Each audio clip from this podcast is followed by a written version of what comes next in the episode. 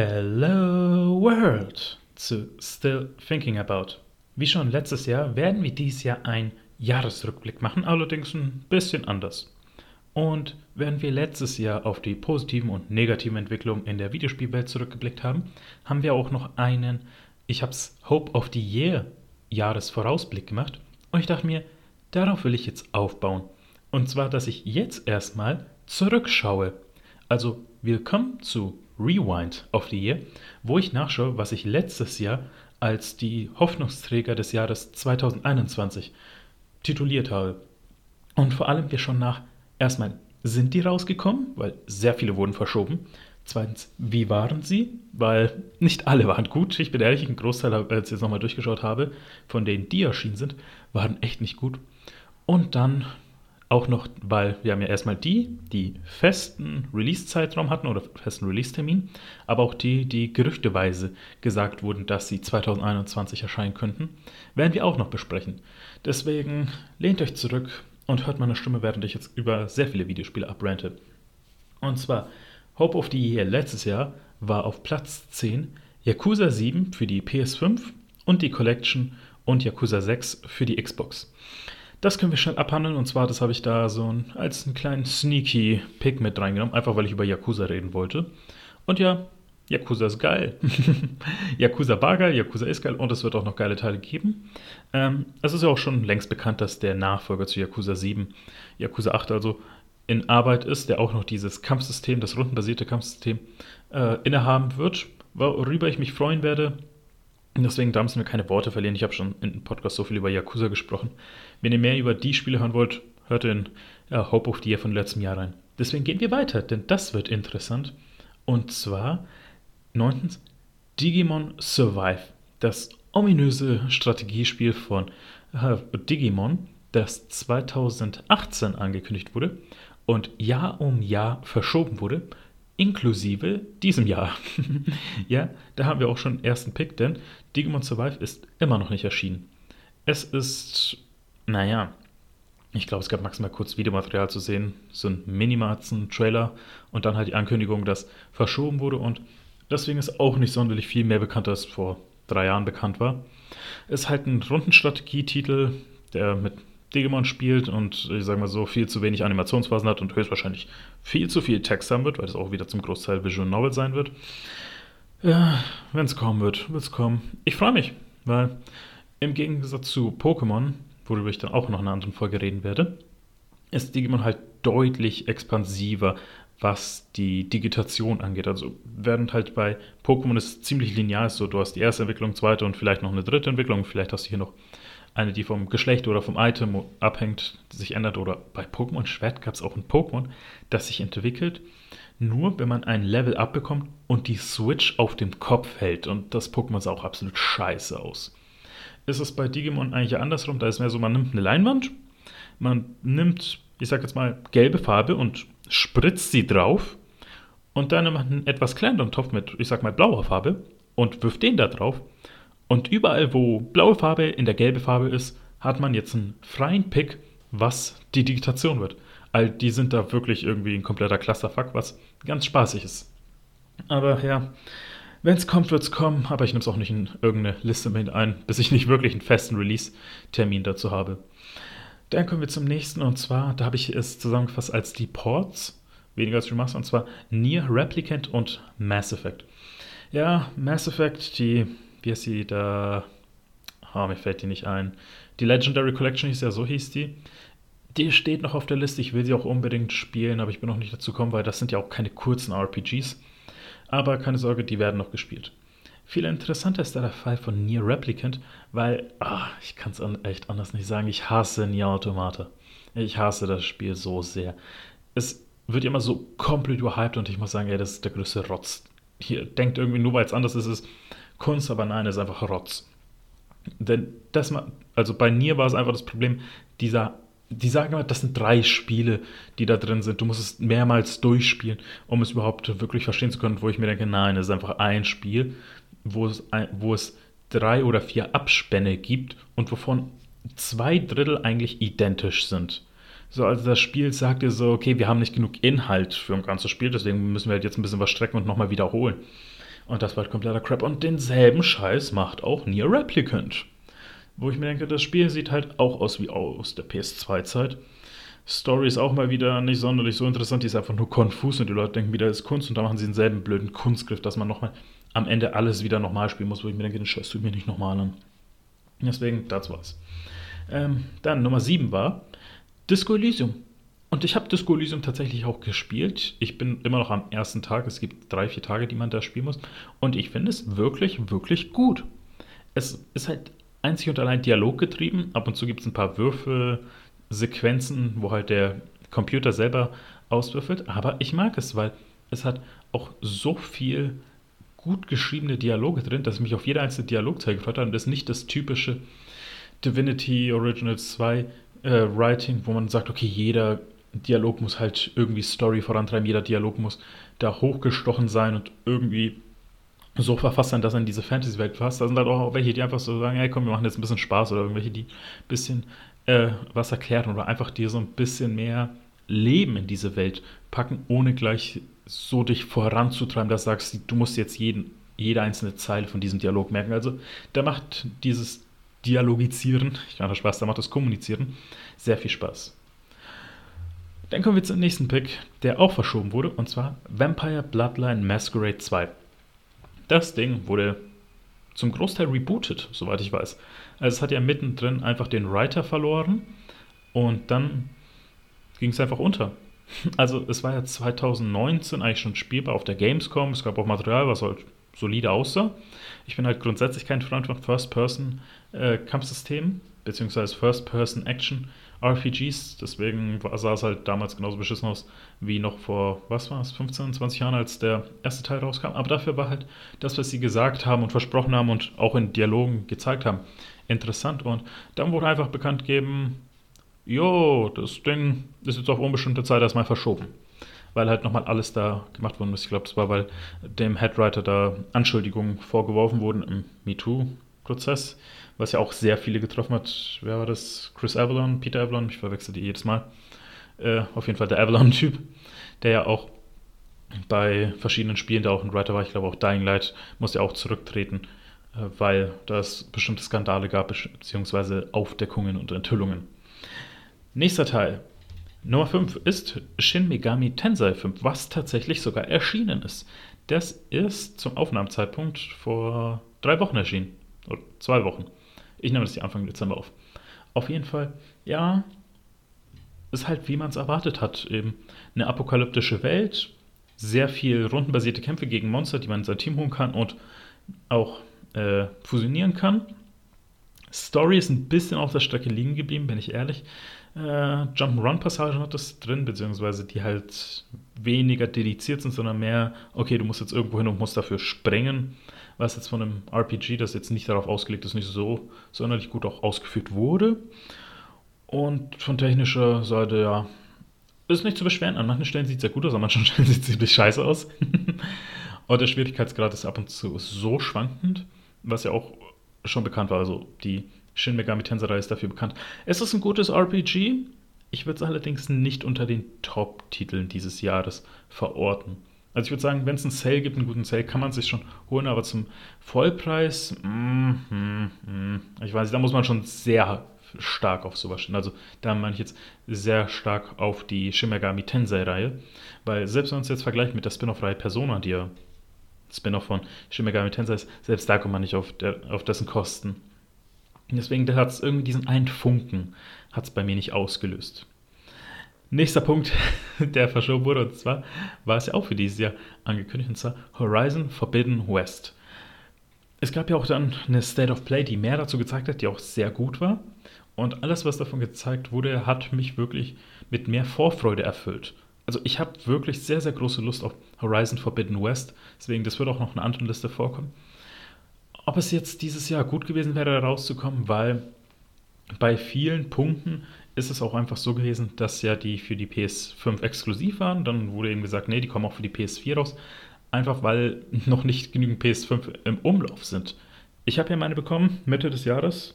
Funny Story. Ich habe meine PS5 am selben Tag abholen können, wie ich auch die Flugtickets für meinen Urlaub gebucht habe. Das heißt, an dem Tag habe ich, ich glaube, 1300 Euro verloren. Also beziehungsweise zahlen müssen jedenfalls für die ganzen Flugtickets und 550, äh, 560 Euro für eine PS5, was ziemlich hart war. Deswegen aber ich freue mich riesig auf Horizon Forbidden West und da werde ich jetzt eine andere Liste mehr sagen, deswegen können wir zum nächsten Punkt kommen. Und zwar da muss ich glaube ich viel reden. Denn es ist Bravery Default, ja, Bravery Default 2 und scheiße ist dieses Spiel. Ich kann es aber nicht sagen. Schlimm, beschissen, widerwärtig, einfach, hey, nee, einfach nur schlecht. Das kann ich aber nicht sagen. Anders. Und zwar, ich sag mal so, mir hat noch niemals ein Spiel so direkt und so stark gesagt, dass ich es falsch spiele. Und ich habe Point-and-Click-Adventure sehr viele gespielt, die ja direkt sagen, das kannst du hier nicht anwenden, das Item. Oder das würde hier keinen Sinn ergeben. Und das muss was heißen. Also Bravery Default 2. Es ist zu sehr versuchtes klassisches RPG zu sein, an JRPG, anstatt dass es versucht, ein gutes JRPG zu sein. Am Anfang sah der Look ganz nett aus. Äh, die Städte sahen handgezeichnet aus, was cool war, aber dann war es so, okay, die hatten einen anderen Look. Die Gegner sahen aus, als ob die so aus, keine Ahnung, Knete bestehen, die mit Epoxidharz überzogen wurden. Die äh, äh, Charaktermodelle waren so unproportional und wirklich alles mittendrin, da fehlten einfach so viele Animationsphasen. Story war auch nichts Besonderes, war alles unglaublich vorhersehbar. Da hat mir irgendwann die Motivation gefehlt, mich auf die Story überhaupt zu konzentrieren. Die Sidequests, die es da drin gab, waren auch, ich glaube, wenn man sagt, dass, dass sie noch Fetch-Quests waren, dass dann sogar noch eine Belohnung ist, so beschissen waren die. Aber vor allem, worauf es eben bei diesem Spiel ankommt, das Kampfsystem bzw. die Kämpfe mit dem Jobsystem. Also für ein, das Spiel ist so grindlastig, wirklich. Also da muss man einen Großteil der Zeit nur fürs Grinden aufopfern. Und dann ist auch noch das bei Bosskämpfen, es ist das halt, ohne es zu wissen, eigentlich weniger Rollenspiel wird, sondern mehr Puzzle. Man muss einfach nur die richtige Kombination an Jobs haben. Das Blöde ist, wenn man diese halt nicht ausgerüstet hat und vor allem, wenn man nicht diese kennt, dann hat man sehr große Probleme, weil man einfach sehr schnell weggefickt wird. Ja, deswegen, da muss man halt eben einfach wieder grinden. Und wenn man halt mit den Jobs kämpft, die man halt mag oder die einem Spaß bereiten und das halt nicht die richtigen sind, die die EntwicklerInnen wollten, dann hat man eben sehr schnell die Arschkarte gezogen. Das andere Problem ist, es gibt noch, ich glaube, alles in allem 23 Jobs, die sehr lange brauchen, um überhaupt ein Level abzubekommen. Und dann ist es auch noch so, dass, das ist das Blöde, und zwar erstmal 23 Jobs für ein äh, JRPG mit einem Jobsystem ist wirklich erbärmlich. Und vor allem, dann ist auch noch so, dass einige der Jobs einfach die stärkere Version von einem anderen Job sind. Das heißt, es kommen nochmal weniger dazu. Dann hat man, ich glaube, alles in allem nur über 15 oder 14 Charakterklassen. Da hast du halt die bessere Version von dem Dieb, die bessere Version von dem Schwarzmagier oder bessere Version vom Heiler.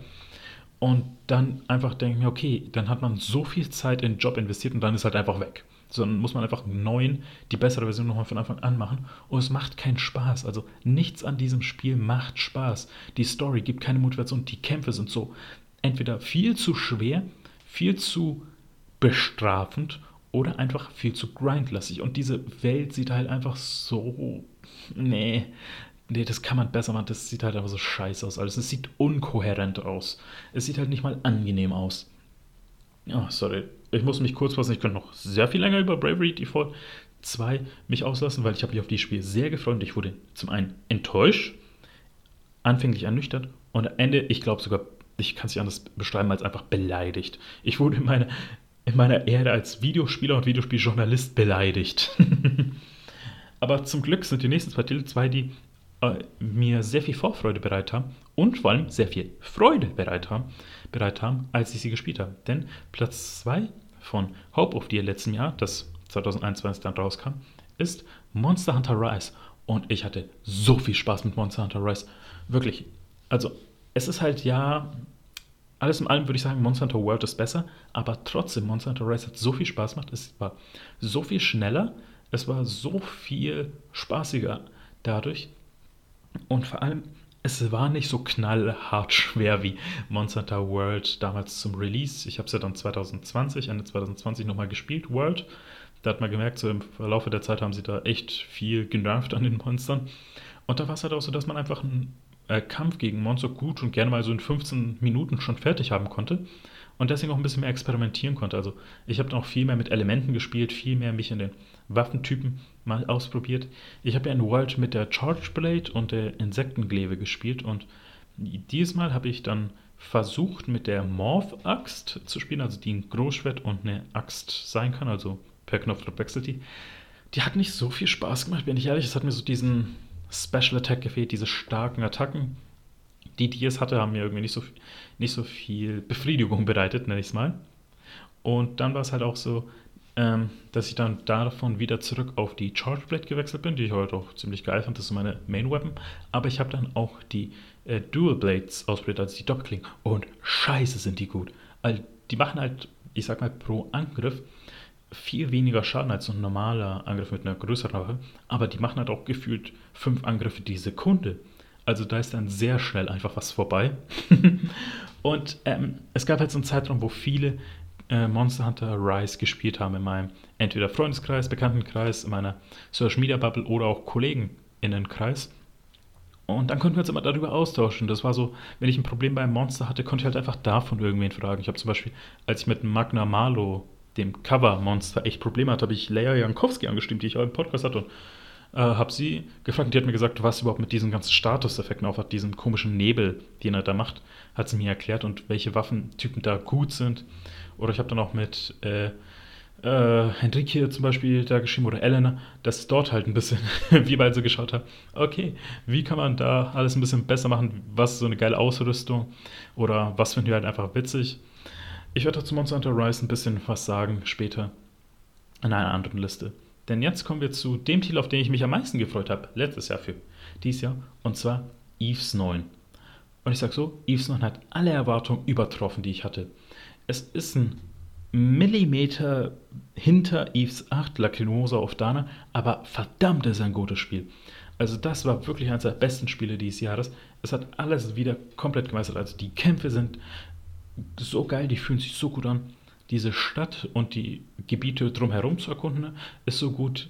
Die Geschichte hat einfach mal wieder, da hat man dann gezeigt, dass sie einfach wirklich Geschichten schreiben können, wenn sie Eves-Spiele machen, weil Falcom, die machen ja auch die Trades of Code Steel-Spiele und hey, das ist keine gute Geschichte, das sind nicht mal gute Spiele, bin ich ehrlich.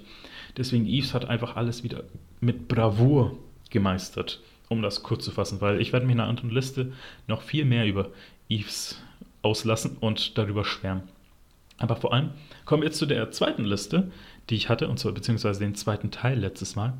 Denn ich habe ja Hope of Deer so aufgebaut, dass wir zehn Spiele haben, die einen festen Release-Zeitraum hatten für 2021 und dann nochmal zehn Spiele, die äh, rumort wurden, dass sie 2021 erschienen, erscheinen können. Und die gehe ich jetzt auch mal durch. Und das war so witzig, wie stark ich mich geirrt habe. Denn Platz 10 war Bayonetta 3. Und Bayonetta 3 wurde ja Mitte des Jahres dann quasi aus den tot geglaubten Spielen nochmal hervorgerufen mit einem Trailer, wo ich mir dachte, okay, ich merke, dass Platinum Games, dieser Hund, das ist ja dieses eine Maskottchen aus Astral Chain, ich, hab so, ich hab, bin sofort aufgesprungen und habe gedacht, Astral Chain 2, weil ich Astral Chain wirklich großartig finde. Aber dann ich schon gesehen habe, weil da irgendwie Soldaten waren, gemerkt, okay, das passt vom Art Design nicht zu Astral Chain. Vor allem die Waffen, die sie hatten, die wirkten so, ey, das ist PS2-Grafik und da man, äh, wusste ich, okay, das ist eindeutig, also da wusste man, okay, das, da hätte ich nicht mal das Logo gebraucht, um zu wissen, was ein Platinum Games ist. Und dann wurde gezeigt, dass Bayonetta 3 ist.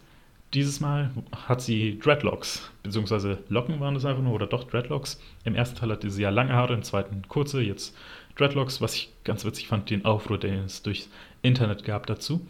Und es wurde gesagt, dass es 2022 erscheint. Also fast vier, fünf Jahre nach der Ankündigung.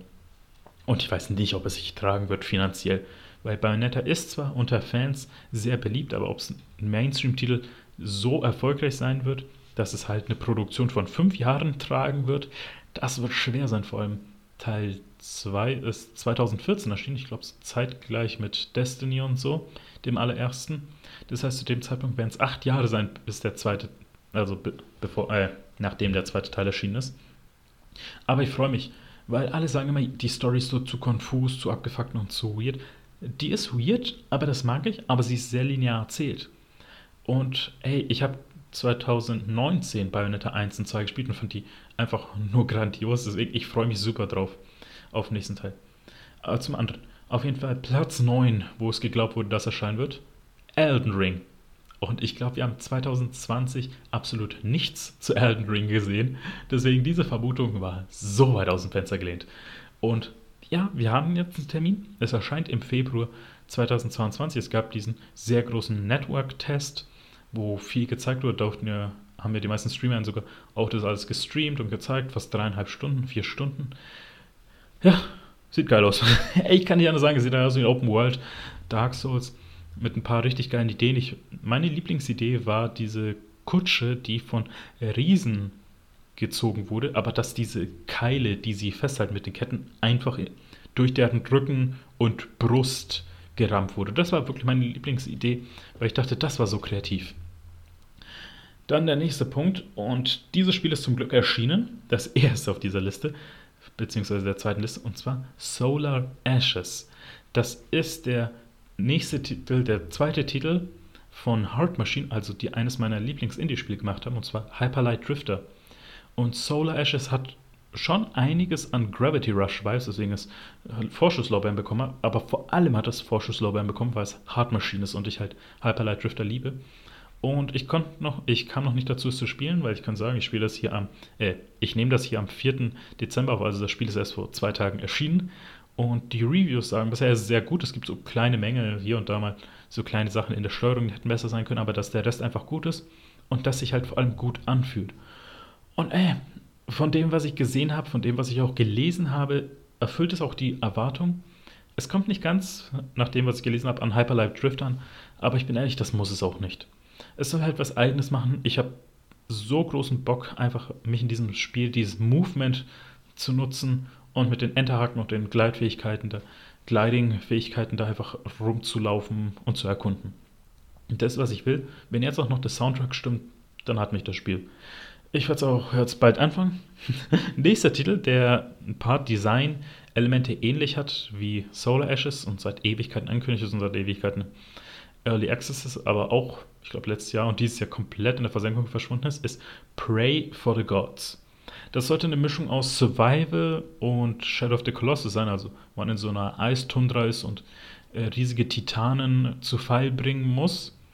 Und eigentlich ist ja Pray for the Gods, also mit E, also dann, also Beute für die Götter und dann wurde es das ganz witzig. Bethesda hat dann so ein außergerichtlichen, außergerichtliches Schreiben zu denen geschickt, meinte, ey, wir haben jetzt 2017 äh, Prey, nein, doch, was 2017, ja 2017, Prey, also dieses auf der Weltraumbasis.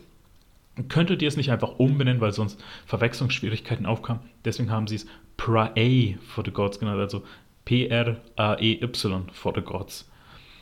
Und ja, traurigerweise ist halt aus dem Spiel nichts geworden. Also es ist irgendwo in der Entwicklerhölle gerade. Also es hat echt eine Versenkung verschwunden. Und ich freue mich, wenn es endlich mal was dazu überhaupt was gibt. Release wäre natürlich noch viel schöner, aber wenigstens das Lebenszeichen von dem Ding gibt. Äh, dann der nächste Titel, wo es leider auch nichts wirklich gab, bis auf jetzt ein Gameplay-Video, war Lost Soul Aside. Das ist ein Spiel, das von einem einzigen Entwickler aus Asien entwickelt wurde, ich glaube es war sogar China, der, äh, der einfach Devil May Cry und vor allem den Ankündigungstrailer zu damals Final Fantasy XV gesehen hat und sich gedacht hat, ey, das sieht geil aus, ich will ein Spiel daraus machen. Und hat dann wirklich ein Spiel gemacht, was die besten Elemente oder gute Elemente aus dem Spiel inkorporiert hat und daraus ein eigenes, sehr, sehr schnelles Action-RPG gemacht hat. Und das sieht verdammt gut aus. Ist, von dem Gameplay her habe ich so Bock drauf, von dem, was ich gesehen habe. Und na, wie gesagt, bis auf den Gameplay-Trailer gab es nicht wirklich was. Ich würde mir wünschen, dass es 2022 erscheint, aber da kann ich auch, glaube ich, nur hoffen, bald. Es wird ja von, ich glaube, bis vor zwei Jahren oder so, drei Jahren, hat das ja komplett im Alleingang entwickelt. Dann ist, hat Sony da ein bisschen eingegriffen und gesagt, ey komm, hier, wir stellen dir uns ein paar Leute zur Verfügung, dass sie das mal ein bisschen beschleunigen und jetzt ist halt weiter in der Entwicklung. Kann man nicht anders sagen. Also da wurde halt ein Bosskampf gezeigt, der halt sehr Devil May Cry-esque war und ein bisschen vom Dungeon-Gameplay. Wie es weitergehen wird, werden wir irgendwann erfahren. Nächster Titel, das war Babylon's Fall. Der wurde auf dieser sehr, sehr schlechten E3-Pressekonferenz von Square Enix 2018 angekündigt, wo sie eigentlich nur Werbung für alte Spiele gemacht haben. Dann noch dieses komische Quiet Man angekündigt haben, was unglaublich fürchterlich wurde. Und dann einfach einen Lore-Trailer zu Babylons Fall gezeigt haben, der einfach die Lore erklärt, aber nicht das Spiel. Und dann ist 2021 wieder aus der Versenkung aufgetaucht und hat erstmals gezeigt, was aus dem Spiel überhaupt wurde.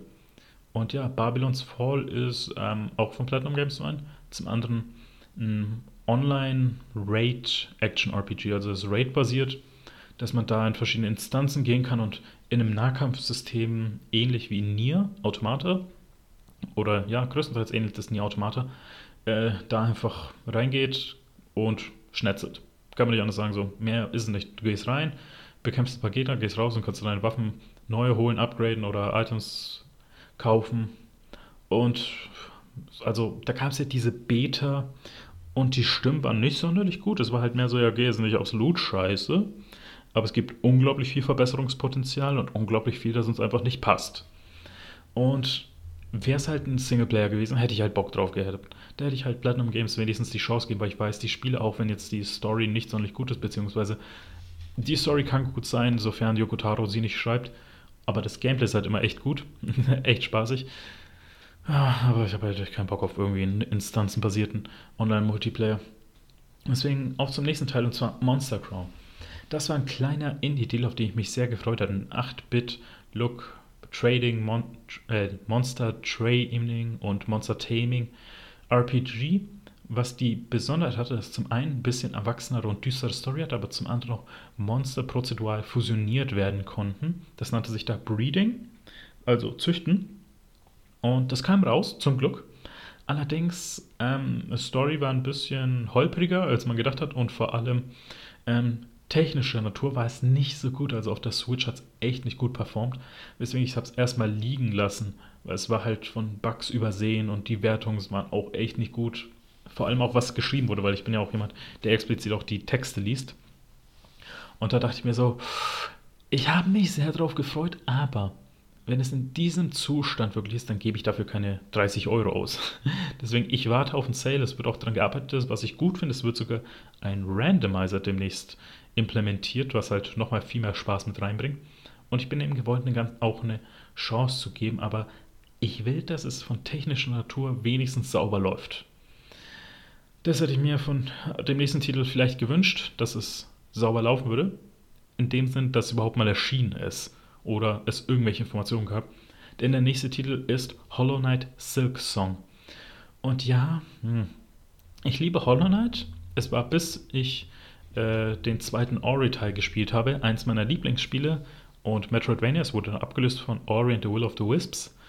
Und äh, das, was gezeigt wurde, das sah halt echt so fantastisch aus. Es war so ein schnelles Movement. Es war einfach Hollow Knight, aber äh, neu gedacht, neu konzipiert. Und das Einzige, was wir bekommen haben, war an Silvester bzw. Neujahr von 2020 auf 2021 so ein kleiner Informationshappen, was witzigerweise die Cover-Story der Edge war, ein Videospielmagazin aus UK. Und da wurde halt nur so ein bisschen was gesagt, hey, wir arbeiten an dem, arbeiten an dem, machen das, mussten die ganzen Levels neu designen, damit sie halt auch dem Gameplay entsprechen und mit dem Gameplay-Element hat es damit auf sich. Und das war's. Also dann gab es da gar nichts mehr. Kein Trailer, keine Meldung, kein gar nichts. Es sollte ja eigentlich schon 2019 erscheinen. Und seitdem sind halt mehr als zwei Jahre vergangen. Obwohl ich mir denke, in was für einem Zustand war das damals, dass sie gesagt hat, es ist kurz vorm Erscheinen und jetzt immer noch nicht erschienen.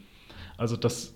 Äh, äh, ich weiß echt nicht, was ich sagen soll. Ich weiß es nicht. Ich will halt. Ich würde es halt gern spielen, aber da lässt man halt einfach Fans, die halt dieses Spiel einfach so in die hohe, den Vorgänger so in die Höhe gelobt haben, einfach im Regen stehen.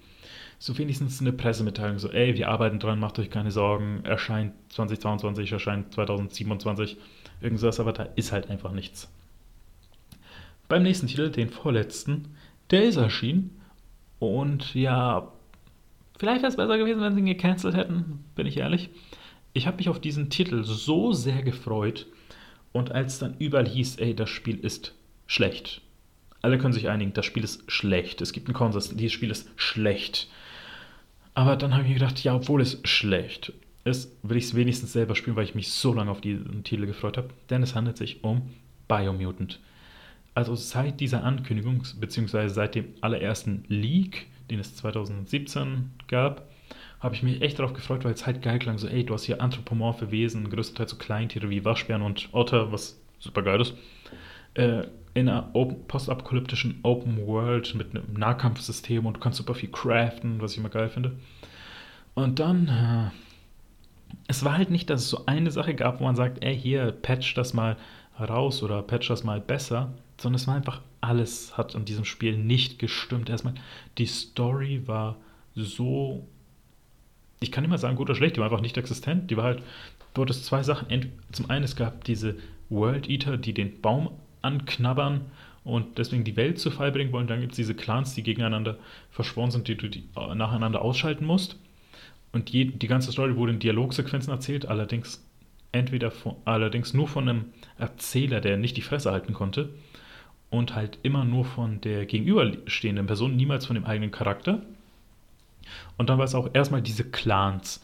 Da war es halt, nachdem man ein, zwei schon besiegt hatte, konnte man reingehen und sagen, ey, ich will es friedlich lösen. Und also wenn man den General bevorsteht und man diese typischen drei Aufgaben vorher gelöst hat, im Sinne von, hol hier mal irgendwie eine kurze Energiezelle, damit wir das Tor aufschließen können, schalt dort mal den Stützpunkt aus und so, ähm, dann könnte man sagen, ich will es friedlich lösen. Der so, ja, okay, hast mich überzeugt, kein Kampf.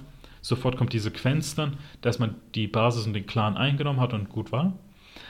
Und das hat halt echt keinen Spaß mehr gemacht. Die Bosse waren irgendwann so scheiße designt, die haben echt keinen Spaß gemacht. Kreativ, aber echt nicht gut designt. Und dann ähm, das Erkunden.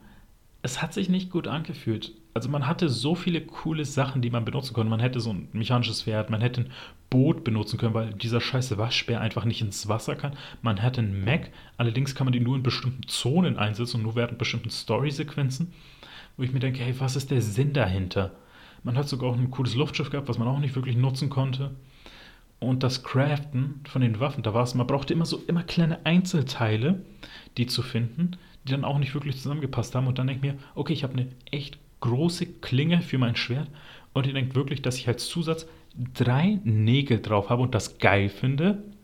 Tue ich nicht. Tue ich nicht. Aber dann, selbst wenn es zu den Kämpfen kam, dann haben sie sich nicht gut angefühlt. Das Erkunden hat sich nicht gut angefühlt, das Craften war scheiße und die Kämpfe, was halt eins der Aushängeschilder war, hat sich auch nicht gut angefühlt. Da hat es an so vielen Ecken und Ecken, Ecken und Enden einfach gefehlt, wo ich dachte, ey, vielleicht hättet ihr es besser gecancelt. Hättet ihr einfach gesagt, ey, wir sind der Weg, den wir eingeschlagen haben, war zwar unsere Vision, aber wir haben gemerkt, das Spiel ist nicht gut. Wir benutzen die Ressourcen für was anderes jetzt. Und auch dieses Argument, ja, für 20 Leute, die das entwickelt haben, kleines Studio, ist das schon gut? Nein, ich denke, am Ende ist es halt ein beschissenes Spiel. Ich habe Menschen gesehen, ich habe Spiele und Menschen gesehen, die halt alleine ein Spiel entwickelt haben, das viel, viel besser war. Und zum letzten Titel, der meiner Voraussage letztes Jahr dieses Jahr hätte erscheinen sollen und nicht erschienen ist. Und zwar Final Fantasy 16. Ja, es wurde ja gemunkelt, dass Final Fantasy 16, das 2020 angekündigt wurde, 2021 erscheinen könnte. Allerdings ist dem nicht so. Es könnte allerdings nicht so weit sein, vielleicht weil schon gesagt wurde, hey, das Hauptszenario ist alles mittlerweile fertig. Es, äh, und das hat immer ein gutes Zeichen, dass halt auch schon die äh, Voice-Acting-Performances mittlerweile aufgenommen werden. Das heißt, 2022 ist wahrscheinlich. Alles, was ich letztes Jahr gesagt habe, gilt immer noch. Ich freue mich riesig drauf. Die Infos, die wir bekommen haben, war halt eben, dass das Hauptszenario fertig ist und dass halt einen großen Skilltree geben wird. Also es wurde eher gesagt, so hey, dieser Skilltree ist wie bei dem Spiel Final Fantasy Brave Exvius. Ich habe natürlich nachgeschaut und ist halt ein sehr expandierender Skilltree. Und ey, ich liebe Skilltrees, große. Wenn man mir dieses typische wie äh, Skill-System wie damals gibt, so wenn du ein bestimmtes Level erreicht, schaltest du einen bestimmten Skill-Tree frei, damit bekommt man mich jetzt auch nicht mehr vor die Hütte gelockt, aber gib mir so einen riesigen Skill-Tree und mir geht einer ab. Deswegen, äh, alles, was zu Final Fantasy 16 höre, freut mich so sehr und macht mich einfach glücklich und ich hoffe, dass ich demnächst bald neue Informationen bekomme. Das war es zu Rewind of the Year, wo ich unglaublich subjektiv über meine unglaublich subjektiven äh, Picks von letztem Jahr spreche, wo ich gedacht habe, dass sie 2021 erscheinen könnten oder sogar erschienen sind. Wenn ihr irgendwie was anmerken wollt, euch beschweren wollt, diskutieren wollt oder einfach sagen wollt, ja, das sehe ich genauso, dann schreibt mir. Schreibt es in die Podcast-Bewertung von Podcast Addict oder Apple Podcast. Schreibt mir eine Mail, schreibt mir auf LinkedIn oder schreibt mir auf Instagram at adidays. Ich war Adriano Und das war Rewind of the Year bei Still Thinking About. Goodbye and good night.